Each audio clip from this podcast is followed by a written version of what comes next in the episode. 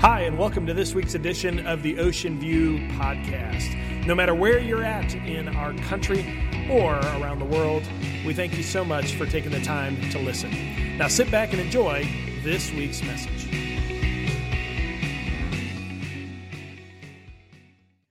Well, I'm excited today because we continue a message series entitled The Greatest Storyteller. And to set this up, um, if you were here last week, we often talk specifically about who's the greatest of all time. And when it comes to storytelling, if you know and if you've read the Bible, you know that Jesus Christ is the greatest story of all times. In a lot of his teaching, he would have a crowd around him. And to illustrate a point, if someone asked him a question, a specific question, he would often tell a story to illustrate his point. And by the end of the story, nobody would know where he's going. Wait a second, what's he talking about? What does he mean? And then at the end of the story, all of a sudden you'd say, oh, wow, that's why. That makes sense. And they would understand his teaching at a great and deep level. To set this up um, specifically, I remember I was coaching uh, five year olds in T ball.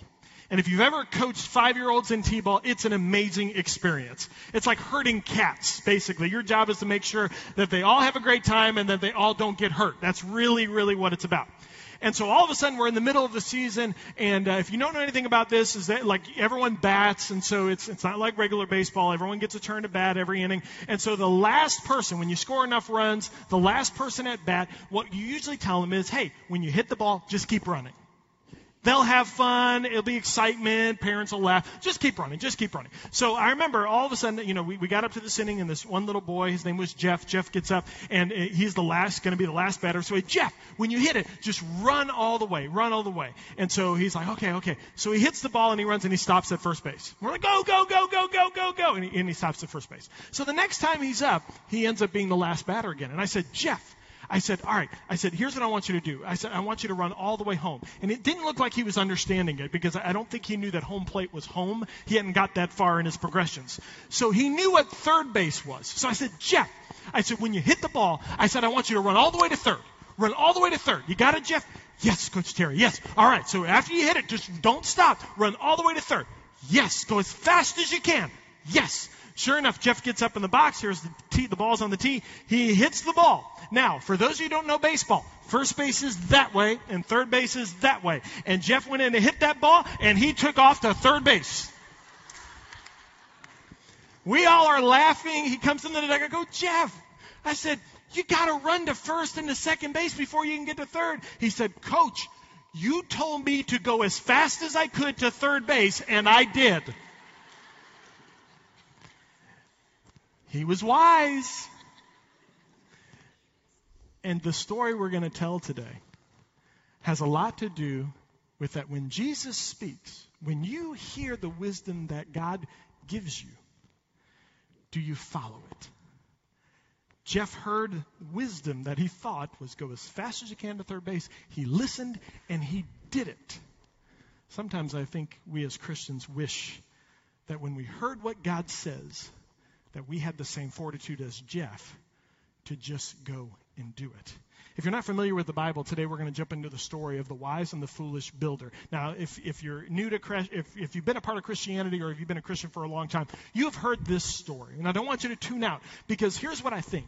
I think a lot of us have heard this story, and don't worry if you don't know the story, I'm going to unpack it in just a second. But I don't think a lot of us go to the paragraph before the story. Because the paragraph before the story sets up the entire story and makes it make sense at a much deeper and profound level. Here's what we're going to do. You type A personalities, let me tell you exactly what we're going to do. There are two places in the Bible where Jesus specifically talks about the wise and the foolish builder. He talks about in the book of Matthew, he talks about in the book of Luke. We're going to jump to both places because both of them illustrate different things. It's the same story told in two different ways, but I don't want you to get confused. You can follow along on the screen, therefore, you can kind of follow along with what we're doing. I promise you, though, I want you to take notes today because there are some things that I'm going to say that are going to hurt. There's going to be some toes that I'm going to step on. If you're a young family in this room, you're going to have your toes stepped on because I'm going to have my toes stepped on today. Because I believe what Jesus has to say is really, really important to today's life in which we live. So again, if you have your Bibles, we're going to jump to Luke chapter 6, beginning in verse 45. Again, you can follow along on the screen. But let's see Jesus talk about what it means, the difference between the wise and the foolish builder. Here we go. It says, A good person produces good things from the treasury of a good heart. And an evil person produces evil things from the treasury of an evil heart. What you say flows from what is in your heart. Jesus Christ is addressing individuals and he leads off. He starts to tell this story and he says, Hey, there's a difference between good and evil. And if you're a good person, then what comes from your heart will flow out of you and good things will come. If you're an evil person, what is inside of your heart, that will come out in the moment of decision and you will see evil specific things. What he was basically talking about is our hearts are like a safe that within our hearts, deep down in our hearts, there are things stored up. There is a lot of knowledge. N- nobody in this room, husbands and wives, siblings, nobody knows the inner deepest parts of all of it in entirety of someone's heart. There is a whole lot of stuff that has been poured into our hearts, and it acts like a specific safe. So, for instance, if this was my heart, my safe, in other words, what's deep inside this safe is a lot of what I'm intaking and holding on to. In other words, there's a lot of people who speak into my life, and I promise you, I've had a lot of lunches with a lot of people. And if I sit there and someone is sharing something that I think at the moment, ooh, this is important. Ooh, I need to hold on to this. I'm going to receive this and I'm going to place it in the treasury of my heart. I'm going to hang on to it so that later on this week or next week, it comes out specifically of my heart. There's a lot of things that are shared with me that I say, you know what, I'm not going to receive that. And so I reject it and I don't put it in the treasury of my heart. And what Jesus is saying is, is that if you are a good person, that the things of wisdom, the things of knowledge, the things that are going to lead you to health, those are the things you need to grab and you need to store in the treasury of your heart. But if you're an evil person, if you do wrong things, then you're going to gravitate and you're going to want to take the shortcuts. You're going to want to take the easy way out and store those things in the treasury of your heart. And so if you open up the safe of my heart, you're going to, guys, Diet Coke. Thank you guys. No, you won't find Diet Coke in the treasury of my heart. But what you should find are things of wisdom that pour out. And that's how Jesus starts the story of the wise and the foolish builder. So if you're sitting here today, he hits you. Are you good or are you evil? Either way, he continues on and t- take a look at what he says in the next verse. So why do you keep calling me Lord, Lord when you don't do what I say? I'll show you what it's like when someone comes to me, listens to my teaching, and then follows it. He says, Are you good or are you evil? Nice ringtone. Are you good or are you evil? And then he says this Why do you call me Lord, Lord if you're not going to do what I say? In other words, Terry, why are you going to sit there and read or listen to me and refuse to put it in the treasury of your heart? Why do you call me Lord of your life? If I'm Lord of your life, that means what I say goes. And if I speak to you, if I challenge you, if I convict you, if something that I share with you say I'm not doing that and I should be doing that, I know it's wrong and I feel conviction. So I need to take that, Lord, and I need to put it in the treasury of my heart. So in the future that I will do the right thing and not the wrong thing. And Jesus looks at Terry and says, why do you call me Lord if you're not willing to do that? Because you're not really following me. That means I'm not really your Lord. If you're taking notes, write this down. There is a big difference between knowing Jesus and following Jesus. There's a big difference between knowing Jesus, knowing the name of Jesus, and actually following Jesus. I can go in Myrtle Beach around everywhere, and I promise you, I'll be hard pressed to find one person that doesn't know the name of Jesus Christ. But that doesn't make you a Christian. That doesn't make you wise. Question is, do you follow Jesus? Let me illustrate this another way. In Fort Lauderdale, I was growing at my last church in the year 2000. We were going to host a huge satellite conference with John Maxwell, and John Maxwell was going to be on our on our stage at our church, and they were going to broadcast to all 50 states, to all bunch of churches all around the nation. So we were really pumped. We were excited. Couldn't wait to have John here. So all of a sudden we're in negotiations and everything else. We're setting up. We got the praise team and everything. We're getting ready to go. And this little thing called a hurricane popped up in the Atlantic Ocean. And all of a sudden we're watching it. And then they put that forecast cone and they slam it right to South Florida.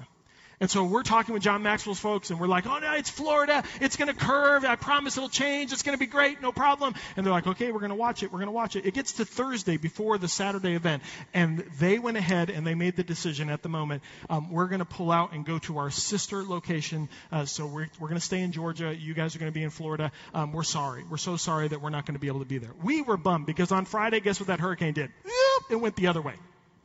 So here we are on Saturday. My pastor, his name at the time was Larry Thompson, is Larry Thompson. And so Larry and John, they're talking and everything else. They just met for the first time on Friday.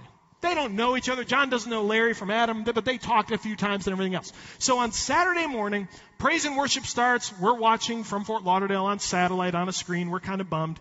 And so all of a sudden, John Maxwell steps on the stage and he goes, Before we start, I just want to say to the people of Fort Lauderdale, brothers and sisters, we're really sorry. Obviously, that hurricane turned, so praise God for that. But we wish we could have been there for you. And I just want to say a special shout out. I have a dear and deep friend down in South Florida, the pastor of that church. And I'm sitting there in the front row, and I'm like, okay, John, you, you just met him and talked to him on, you know, Friday. You're not deep, dark friends or this and that. And all this going, my dear friend, Larry Tompkins. Now, his name is Larry Thompson. So, of course, my pastor got up in front of everybody and said, hey, guys, my name is Larry Tompkins. It's nice to meet you. Here's the point. I think we do that with Jesus.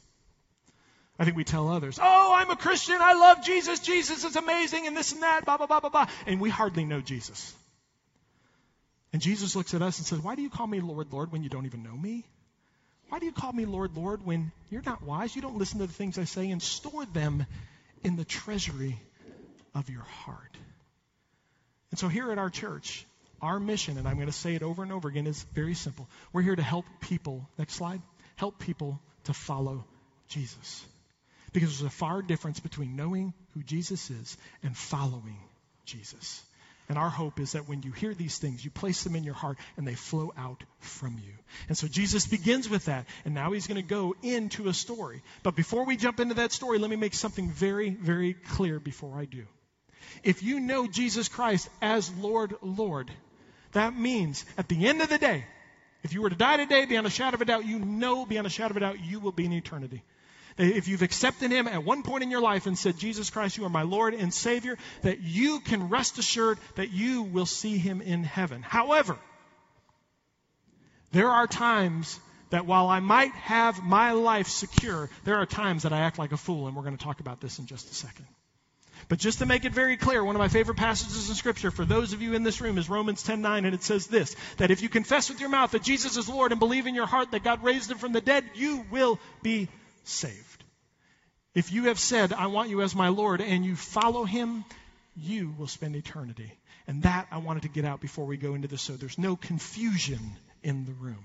So Jesus opens up and says, All right, there's a difference between knowing my name and following me. And so let's jump into the story. The story of the wise and the foolish builder. This comes from Matthew 7:24. Anyone who listens to my teaching and follows it is what?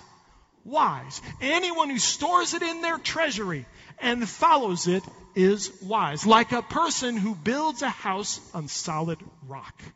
Though the rain comes in torrents and the flood waters rise and the winds beat against that house, it won't collapse because it's built on bedrock. But anyone who hears my teaching and doesn't obey it, anyone who hears my teaching and doesn't put it in the treasury of their heart so it can overflow out of them is known as a person who is foolish and is like a person who builds their house on sand. When the rains and floods come and the winds beat against that house, it will collapse with a mighty crash. Let me give you some context into what Jesus was really saying. He basically illustrated at that time that in Jerusalem area, in that whole region, if you've ever been there, you could go there at certain times of the year and there'll be a river and a riverbed and there'll be a trickle. There'll be just a tiny little bit of water in it. And there are people who would build their houses up against the river because they like it. Hey, it's beautiful. There's a river here. This would be really nice. And so he illustrates this. There are two people who go to this river when it's trickling. And here's what one of them does. Well, there's no danger. It's just trickling. I can move my house up as close to the river as I want. And you know what? I don't need to go ahead and build it deep. I can put it right on the sand because it's just a trickle. It's no big deal. It's not going to bother the house. I'm going to have riverfront property. This is going to be great. There's another person who takes his house, looks at the trickle of the river, but has perspective and says, wait a second. In this region, if you've ever been, if those of you are going with us to Israel um, later in the year, you know this that at times and seasons of the year, when the rains come, the flood waters will rise. And that little trickle all of a sudden overflows its banks every single year, and it will crash against the things that are to the side of the river. And the person who is wise builds their house and digs deep and puts it on bedrock. And here's the illustration what Jesus was really saying is the foolish builder is going to be building it at the same time. And all of his friends are going to say, Look at that fool over there. You're already done with your house. And this guy keeps digging down to bedrock. There's no need for that. Why are you doing that? I mean, what's it for, really? You're going to be fine. You're wasting so much money and so much time. We're having a good time over here partying and you're still building. Meanwhile, this guy knows this. Right now, it might not be necessary, but there will be a time when the rains and the waters will flood. And sure enough, later on, what Jesus says is when the rains came, the foolish builder lost their house. The wise person kept it because it was built upon the bedrock. So I love this story because most of us in this room, we go, that's me. I would have the fortitude. I'd have gone there. I'd have saw that little trickle in the water and doesn't fool me. It's going to rage. So I'm going to build like the wise builder, and I'm going to be the wise person on the bedrock. Oh, really? Just in case, let's talk specifically about what it means to be a fool, as in Jesus was saying. So, definition of a fool is this. It comes from the original word moros, which means no perspective, good for nothing. Actual definition, insolent, stupid. That's in the definition of that original word. And it actually is the root word for the word moron. I love the fact that Jesus calls the foolish builder and basically pulls it from moron. I like that. Just, you know, hey, if you're not into Christianity, like, yes, Jesus even used that. But he basically says if you're a fool, it means that you're a moron. That means you have no perspective. And so none of us in this room are morons, right? None of us are fools, right? Get ready to have your toes stepped on. Here's what I like to do, type A's. I'm going to say a few statements. I'm going to define a fool. If any of these hit you, if you're doing any of these, I want you to take your pen, I want you to circle it. And I want you to ask yourself a simple question Am I going to place this in the treasury of my heart? And am I going to do something about it? If you're a foolish builder, if you're a fool, what does it mean to be a fool? I'll tell you what it means to be a fool. When a six inch screen is more important than a six year old, you're a fool. When a six inch screen is more important than a six year old, you're a fool. Go out to a restaurant tonight and go sit at the tables and take a look around the restaurant. Take a look at how many families of four. All four of them are on their phones and they don't say two words to one another and they sit there the whole time. And the six inch screen is more important than the six year old in the room. If that's true, you're a fool. Now, here's the great thing about it you can actually get a service dog to protect you from this. True story. You can actually order a service dog. They're amazing. They're incredible. You haven't seen this yet? It's incredible. It's amazing. I, and they're awesome. They're good pets too, service dog and stuff. So some of you, if you struggle with this, no, don't no need to look any further. You just need to order a service dog like this. Take a look.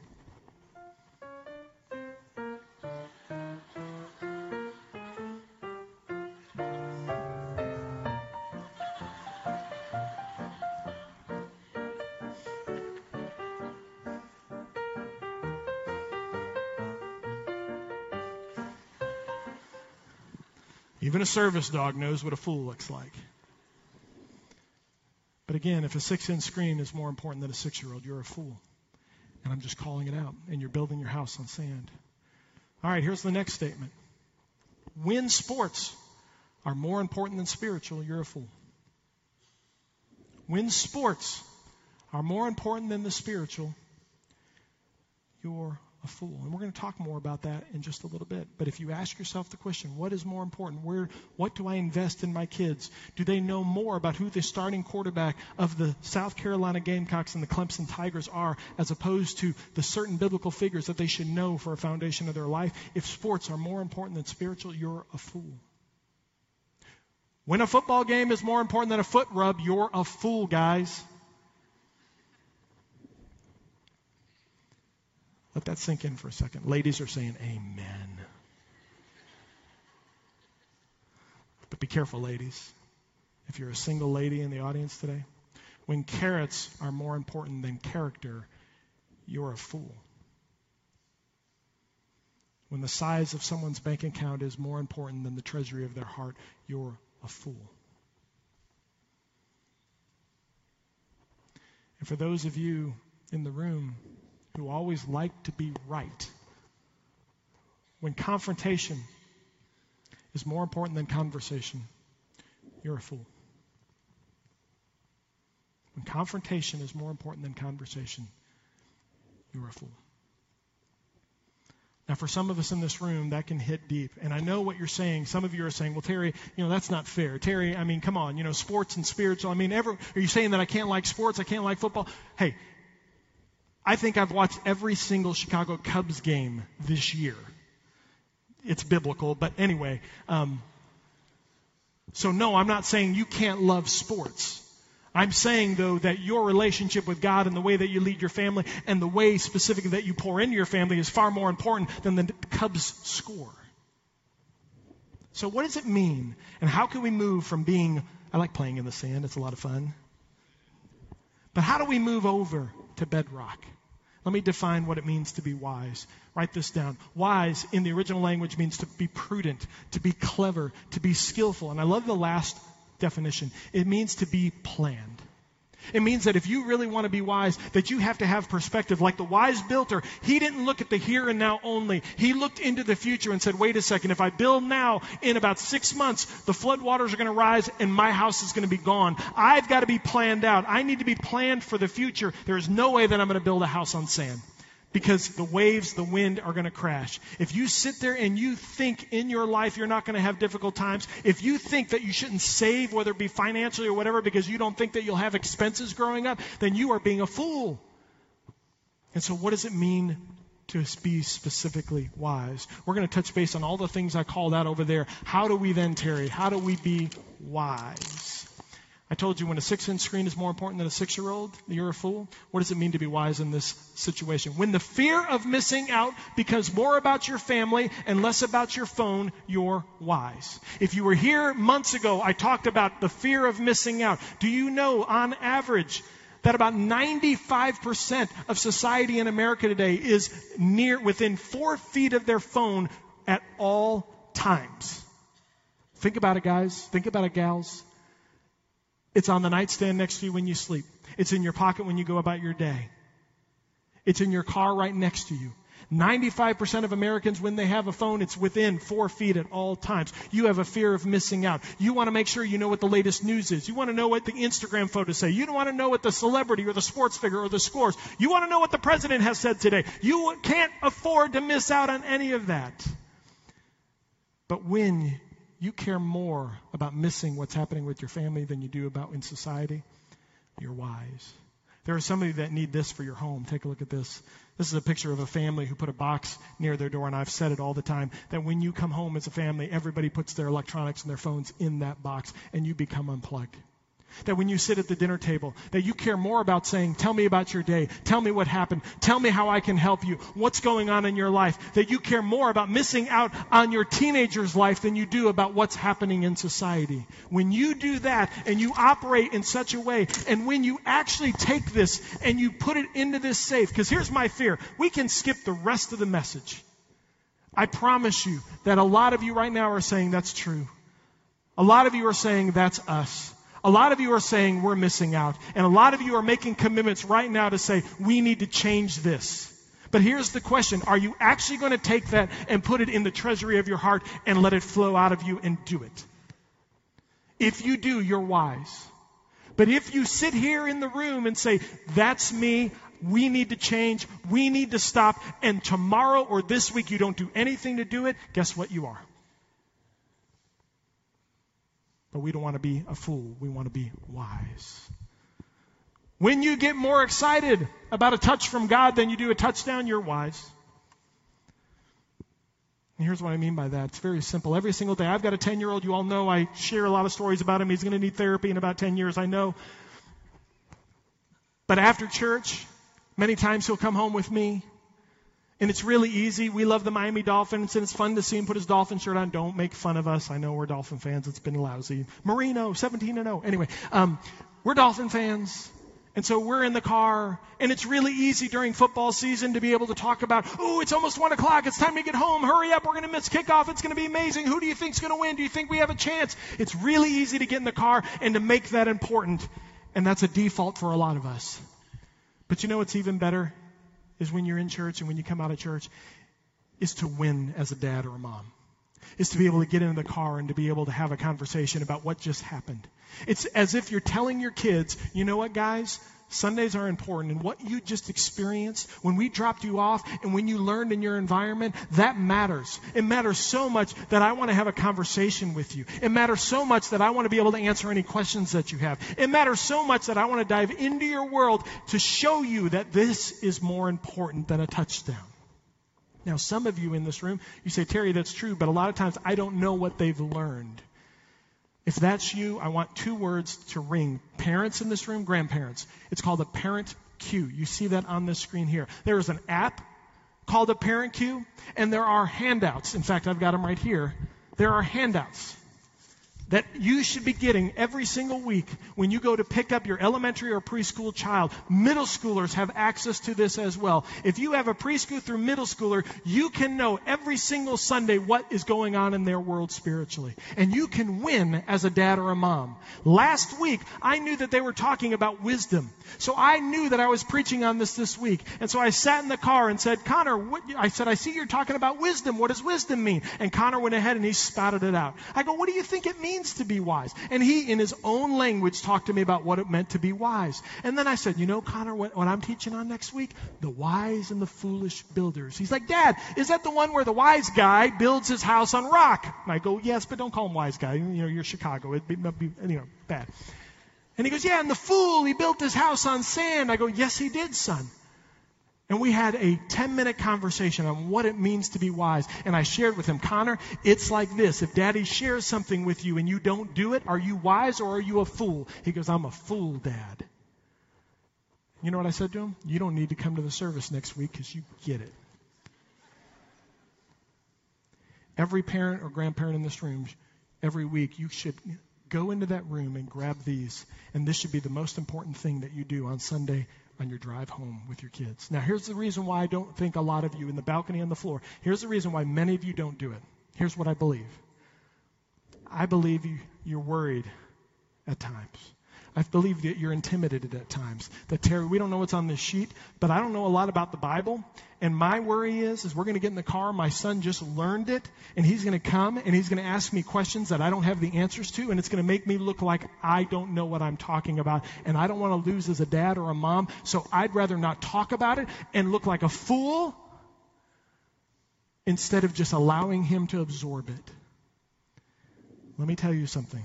If that's you, I get it then you've never looked at this. Because all you have to do is this.